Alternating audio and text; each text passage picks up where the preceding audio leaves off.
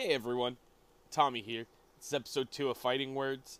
As always, my friends got tired of hearing me talk about fights, so I did what everyone does. I started a podcast. I'm no analyst, I'm just a fan of the sport, so expect some different takes and breakdowns from a different perspective. Enough about that, let's talk about some fights. Bellator 225 is over the weekend, and this card was insane. Every fight was a finish, and I couldn't tell you the last time I saw that. I never expected to be this entertained when I watched this fight card. But they had some huge stars in the making with Vitaly Minakov. He came back after losing to Cheick Kongo to get a devastating knockout. Alejandra Lara, she got that amazing knockout. And I know she already challenged for the flyweight title, but I'm not sure Bellator can deny her rematch. But I'll talk about that later. And the biggest stars, easily, Austin Vanderford, Nick Newell, and Sergey Kharitonov. All right, time for me to break down these fights. So, we're going to start with the main event. Matt Mitrione versus Sergey Kharitonov. Um, I feel like I gotta address the elephant in the room on this one. Please, unless you're running upstairs in Philly or punching a meat meat in a meat locker, don't walk out to Eye of the Tiger. I can't be fooling with that. Leave that to Rocky. But these two were going at it. Both wanted to stand and bang, and that's exactly what happened. Kharitonov pushed forward, hit hit with a shot to the side of the head, distracted Mitrione and frustrated him. And he capitalized when Mitrione's mouthpiece fell out for a fourth time. He landed a heavy uppercut and a knee that dropped Mitrione and then finished him and got the knockout.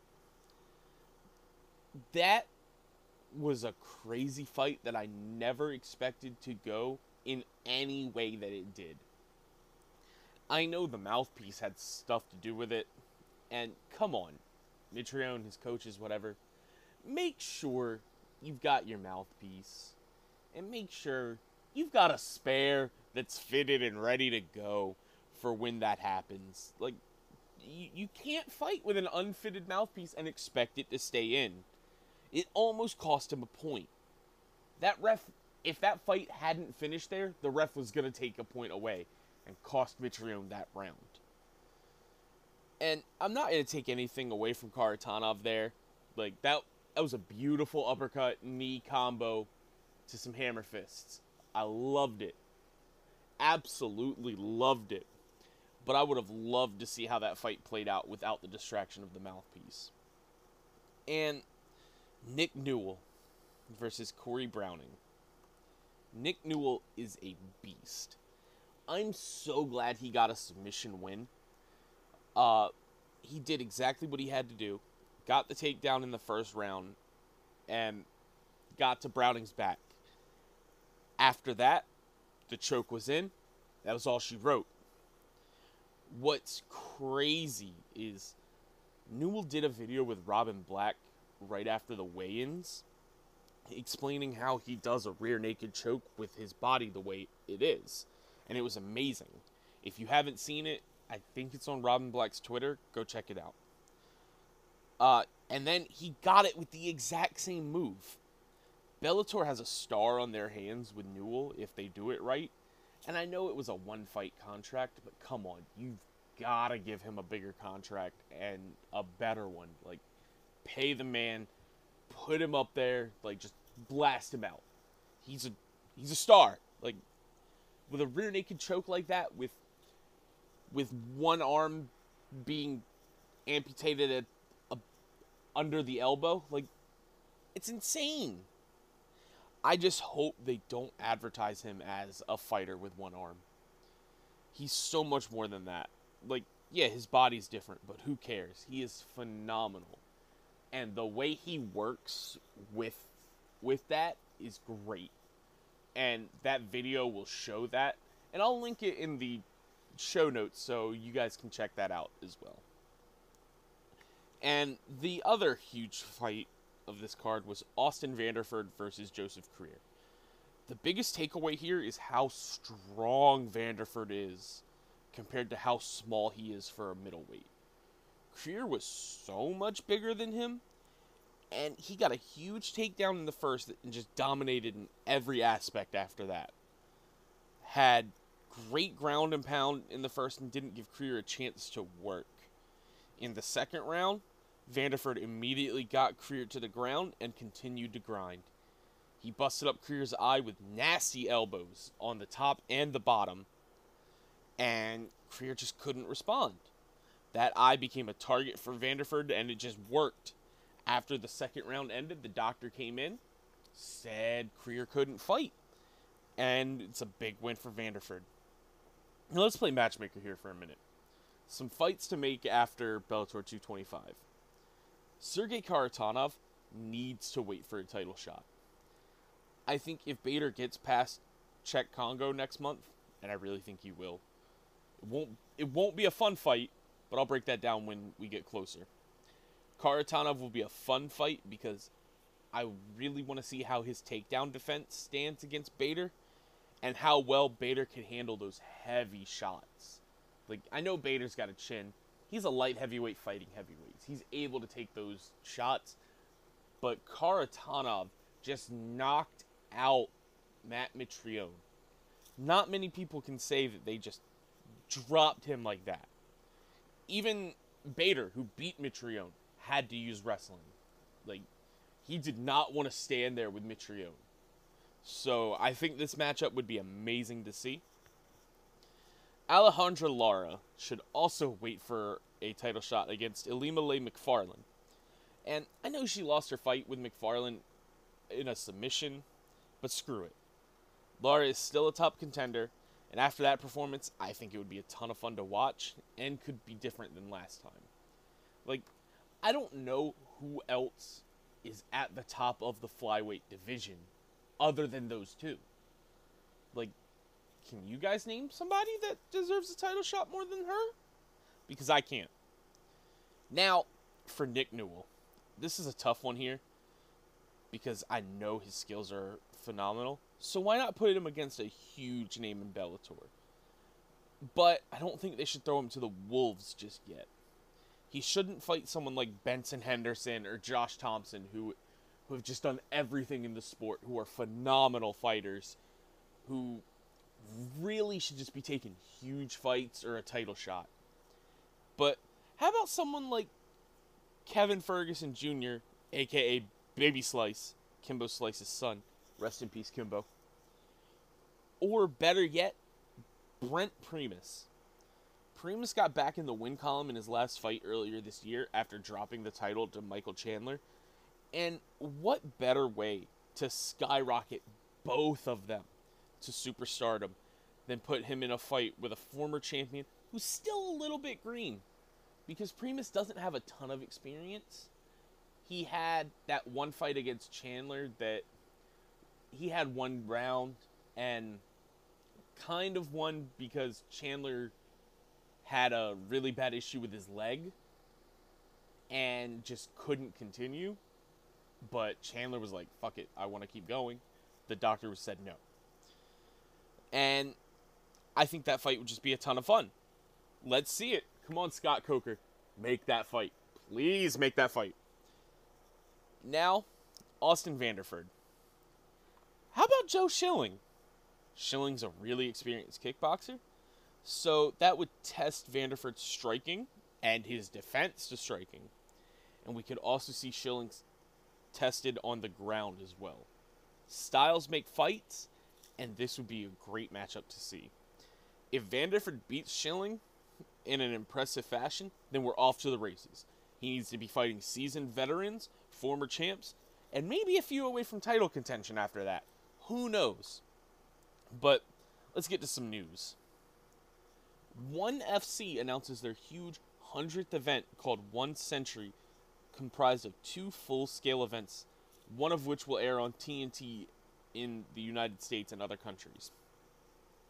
Current fights announced are Angela Lee versus Zhang Jing Nan for the atom weight atom weight, excuse me, championship Aung La N Sang versus Brandon Vera, who is the current one heavyweight champion for the light heavyweight championship.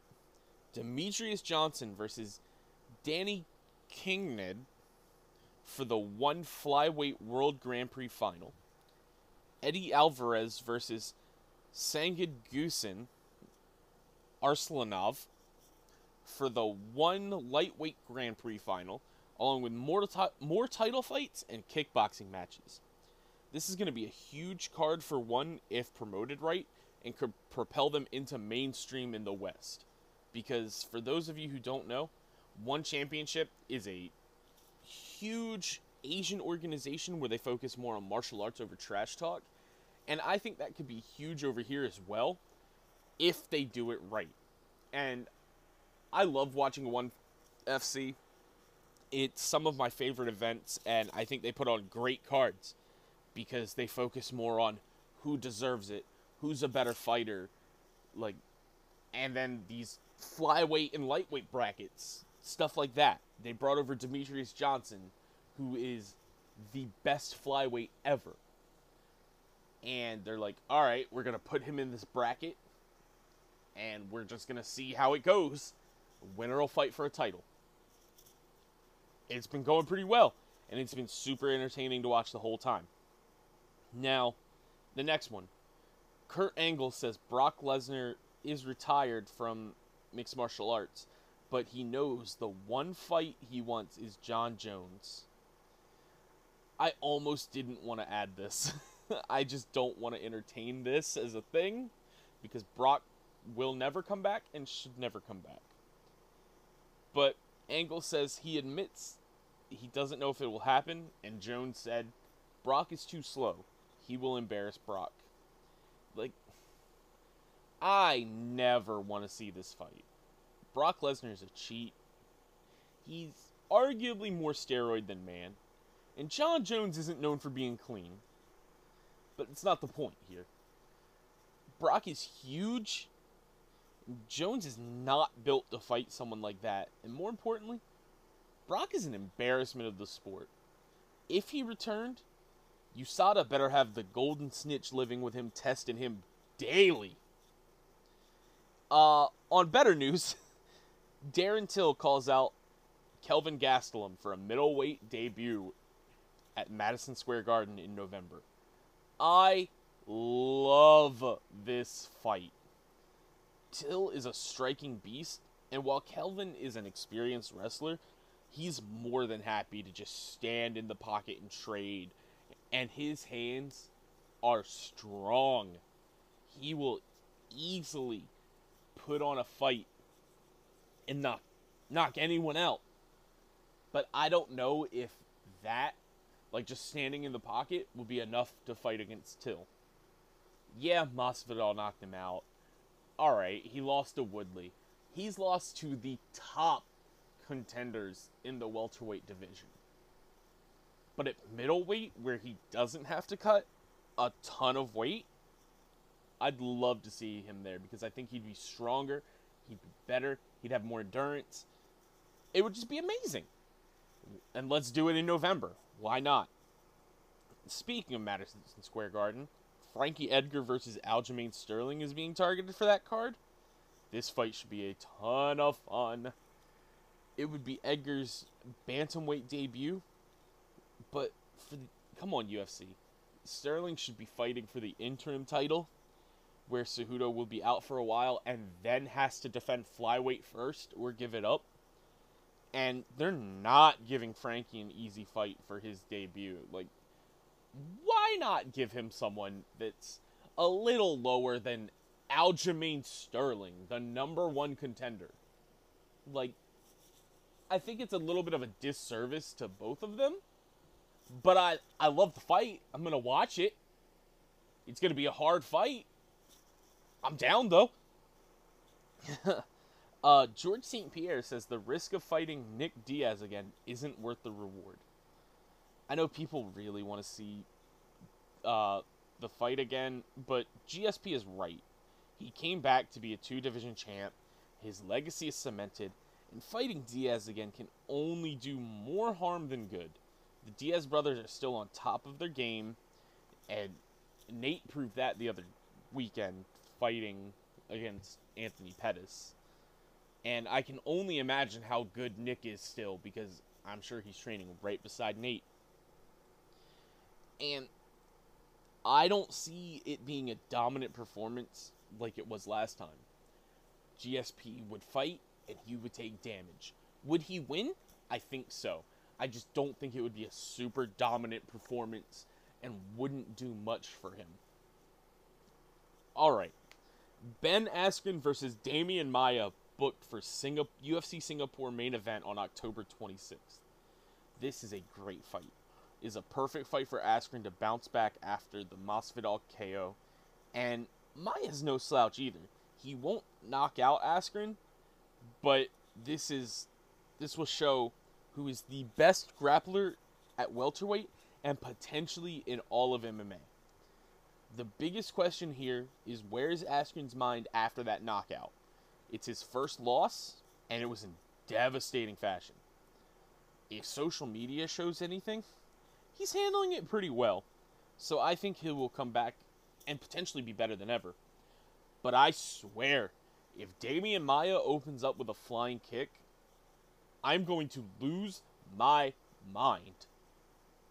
The next fight, the card coming up this weekend, is UFC Fight Night Andrade versus Zhang. Okay. Uh, this is a thing. I get this fight card is meant to appeal to the Chinese market, but can you put some fighters that anyone knows outside of China? Like, I'm gonna watch it. I'll have zero clue who anyone is fighting other than Andrade and Zhang. And I right now I really can't break anything down other than the main event. So let's get to it. uh Jessica Andrade versus Weili Zhang. If you told me this would be happening this time last year for a title fight, I would have laughed in your face. And that's not a disrespect to either fighter. Just it's really unexpected. But here we are. Andrade is a monster. She really only loses to the best of the best. Her only loss at strawweight is to Joanna Jedrzejczyk, and there's a reason for that. She has a great ground game, awesome ground and pound, and hits like a truck. And she's big for strawweight. Like, let's not forget, she used to fight at bantamweight. It's a huge jump. So, the biggest thing here is can Zhang beat Andrade like she did Tecia Torres and Jessica Aguilar, who were both very high level fighters? I don't think so. I think she is in over her head. Uh, look at the masterful work Andrade did against Claudia Gadelha. The first round knockout of Karolina Kowalkiewicz. And then the slam she got on Rose when she was losing that fight proves how versatile Jessica Andrade is. I think Andrade will break Zhang. I don't see this fight making it to championship rounds. Now, the question is how. I don't see Zhang losing by a straight up knockout, but I think it will be a ground and pound TKO that she just can't respond to in the third round. That's how I see that ending there. And that's everything for now. Thanks for listening. You can find the podcast at anchor.fm slash fighting dash words or all podcast services on Twitter at FightWordsPod, my personal Twitter at Nightwing593. You can support the podcast with a monthly donation of 99 cents, 4.99, or 9.99 a month. And you can cancel that at any time. But that would get you producer credit in the show notes by going to anchor.fm slash fighting dash words. Until next time, I'm Tommy, and these are fighting words.